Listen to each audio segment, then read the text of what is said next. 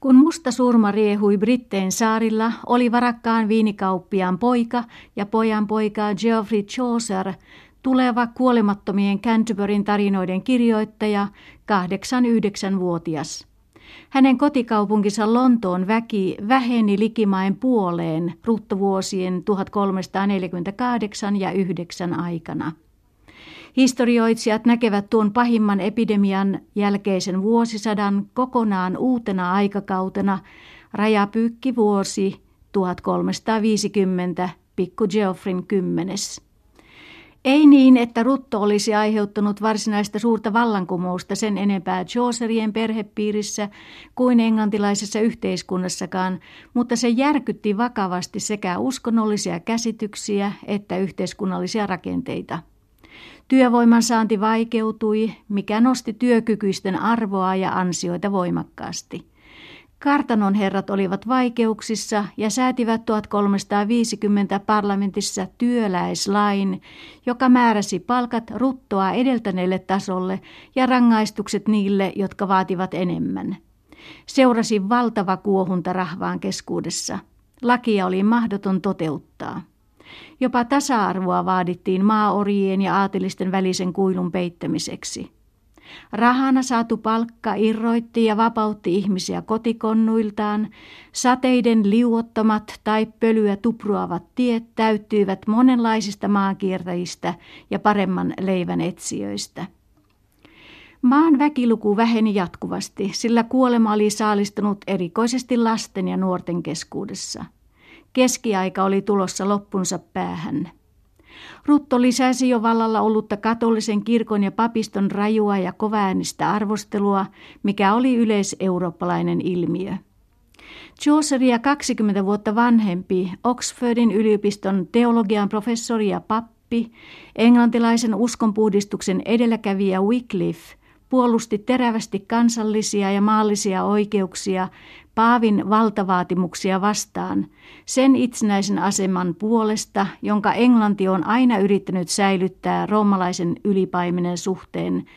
Tunnetuin esimerkki tästä lienee entisten ystävysten Canterburyn arkkipiispa Thomas Beckettin ja Henrik toisen välinen taistelu, jossa ajan kuulopuheiden mukaan kuningas murhautti katedraalin alttarilla sittemmin Paavin pyhimykseksi julistamaan Beckettin.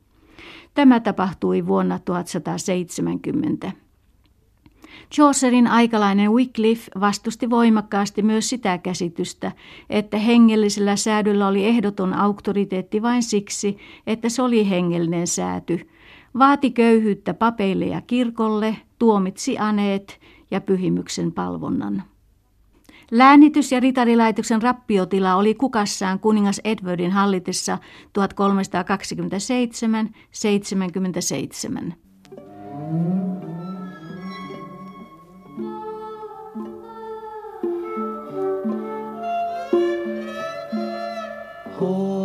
fortuna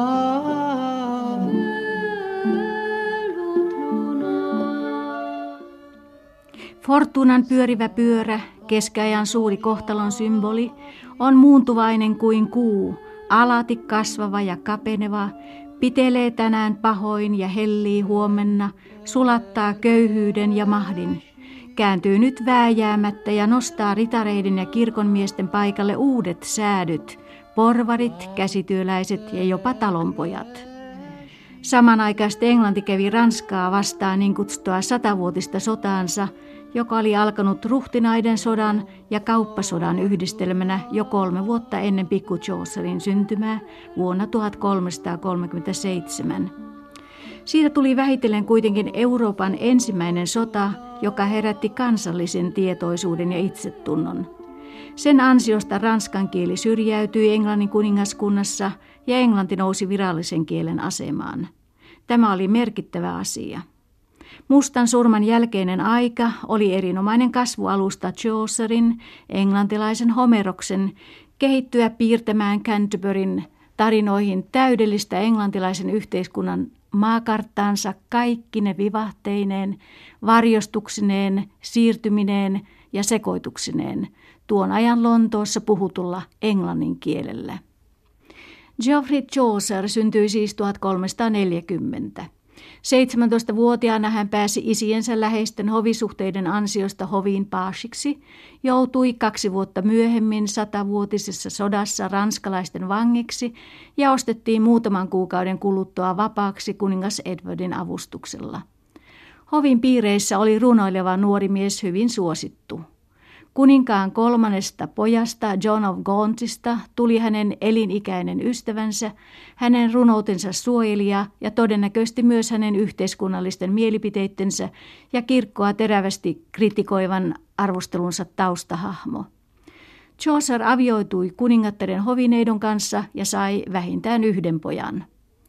Avioliitosta ei liene dokumentoitua faktatietoa, eikä ole sen enempää asiallisesti kuin sopivaakaan luonnehtia sitä ainakaan Chaucerin Canterbury-kertomusten perusteella. Tärkeät lähettilästehtävät veivät runoilijan usein Ranskaan, Flanderiin ja Italiaan, jossa hän oppi maan kielen ja sai virikkeitä varhais-renesanssin Petrarkalta ja Boccacciolta. 90-luvulla hovin tuki kuitenkin loppui, mikä merkitsi Chaucerille, hänen vaimonsa oli kuollut 1387, ankaraa köyhtymistä. Valtaan noussut Henrik IV palautti kuitenkin hänen asemansa vuonna 1399. Tätä onnea suuri runoilija saattoi nauttia yhtä kauan kuin köyhä Boccaccio Petrarkan hänelle testamentaamaa lämmittävää yötakkia vain vuoden verran. Chaucer kuoli jo seuraavana vuonna 1400. Hänet haudattiin Westminster Abbeyin, mitä siihen aikaan ei pidetty minään kunnianosoituksena. Runoilijan kuuluisa muistomerkki sijoitettiin sinne vasta viisi sukupolvea myöhemmin vuonna 1555. Aloittaessaan kirjoittaa Canterburyn tarinoita vaimonsa kuolin vuonna, Chaucer on vapaa kaikista vieraista vaikutteista, joita kirjallisuuden tutkijat ovat löytäneet hänen varhemmasta tuotannostaan. On kevät, Chaucerin rakkain vuoden aika, ja kääntää kukkeat kasvonsa kohti maailmaa. Niinpä tämä teoskin on pölytön, raikas, hilpeä ja eloisa runoilma – se tuulettaa Englannin henkistä elämää huumorillaan ja laajalla humanismillaan. Siinä kerrotaan 29 Lontoon Southwarkin esikaupungissa olevaan asettakin Groveen tulleen pyhinvaeltajan yhteisestä matkasta, joka suuntautui ihmeitä tekevän suuren pyhimyksen tuon pyhän Thomas Beckettin haudalle Canterburyin.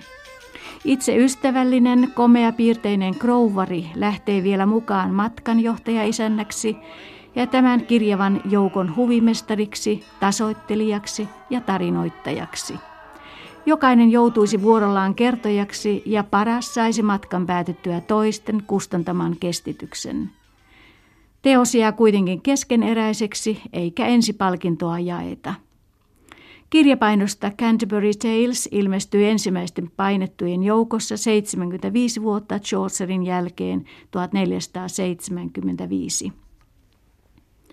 Tälle pyhinvaellukselle lähdettäessä ei paastota eikä veisata virttä, eikä tien pohjaa enää koita jalkaisin, vaan jokainen istuu mukavasti päivämatkan ajan ennen seuraavaan tienvierikapakkaan siirtymistään hevosen, uljaan tai vähemmän uljaan selässä, Chaucer muiden muassa. Joukossa ovat likimain kaikki säädyt edustettuina. Nuhteeton ja mitä arvokkain ritaari, yleen hyvän kasvatuksen saanut abbedissa ei tiputa koskaan ruokaa rinnuksilleen, Kevytmielinen kerjuumunkki, joka tunsi paremmin krouvarit kuin spitaaliset ja kerjäläiset, ja oli heti ripin jälkeen valmis antamaan anteeksi, kun vain sai sopivan summan käteensä.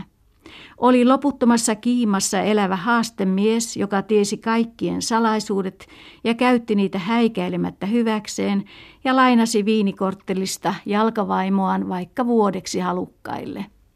Hänet Piru vei kerjäläismunkin kertomuksessa siis sinne, missä kotikonnullaan jokainen haastemies on aikanaan. Tästä raivostunut haastemies sijoitti myös kerjuumuunkin pirujen asuinsijoille, koska nämä vain harvoin eroavat toisistaan. Helvetissä heikäläisten maja oli siellä, missä oli pirun hännän juuri, ja sieltä pirun nostaessa häntäänsä nousi 20 000 munkin lauma, niin kuin suunnattoman suuri mehiläisparvi, kiersi ja kaarsi helvettiä palatakseen suinpäin pirun peräsuoleen heti kun ennätti, ja paholainen veti ja läimäytti hännän lattiaan ja jatkoi häiryttyä makuutaan. Kerjäläismunkin vastaparina on hyvän tahtoinen maalaispastori, joka ei ole väkisin vaatinut kymmenyksiä, vaan antoi omasta vähästäänkin tarvitsevalle. Oli maallinen kauppamies ja juuri Roomasta tullut taivaallinen anekauppias ulkonevinen jäniksen silmineen ja pullottavinen matkalaukkuineen, oli oppinut Oxfordin mies, hintelä, hiilihangon laiha, nälkiintyneen hevosen selässä, vuokrahevosella ajava kippari, peijakkaamoinen tappelija ja erinomainen merenkulkija, humalainen rääväsuinen kokki, oli punapartainen nunnien makupala, irstaita laulua ja säkkipilliä taitava petolinen mylläri.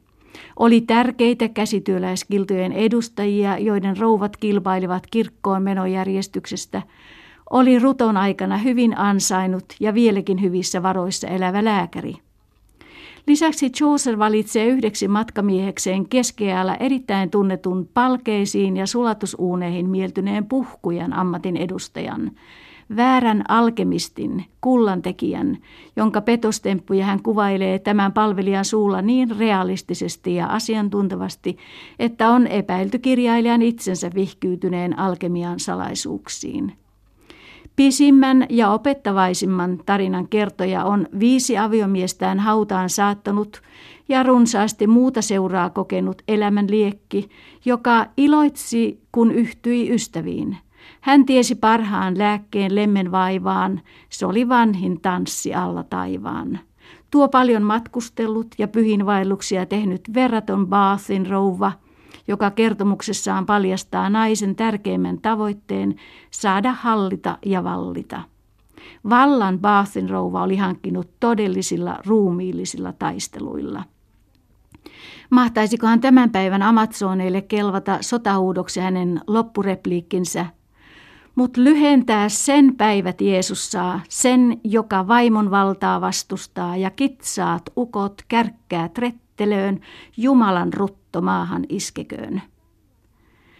Mitä erilaisimpia kertojia, joista jokainen värittää oma storiaan omalla persoonallisuudellaan. Merry Old England, vanha iloinen Englanti, esittäytyy tässä teoksessa – Chaucerin aikana pyhinvaellukset olivat luonteeltaan jo peräti toisenlaisia kuin askeettien synket, raskaat ja jopa vaaralliset vaellukset esimerkiksi Santiago de Compostelaan muutama sata vuotta aikaisemmin. Ne olivat nyt kansanhuveja, joiden aikana saattoi tapahtua, näin kerrotaan, yhtä ja toista. Ei ihme lainkaan, jos ankara saarnamies Wycliffe kiivaili ankarasti niitä vastaan. Ansaitsi hän vanhan sanalaskun mukaan mies, joka päästi vaimonsa pyhinvaellukselle hirsipuun. Suurimpien teosten kohdalla nimitykset keskiaikainen ja uudenaikainen tuntuvat menettävän kaiken arvonsa. Yleismaailmallisena ne nousivat kaikkien aikarajojen yläpuolelle – Canterburyn tarinoiden suomennoksellaan Toivo Lyy on antanut meille elävän lahjan.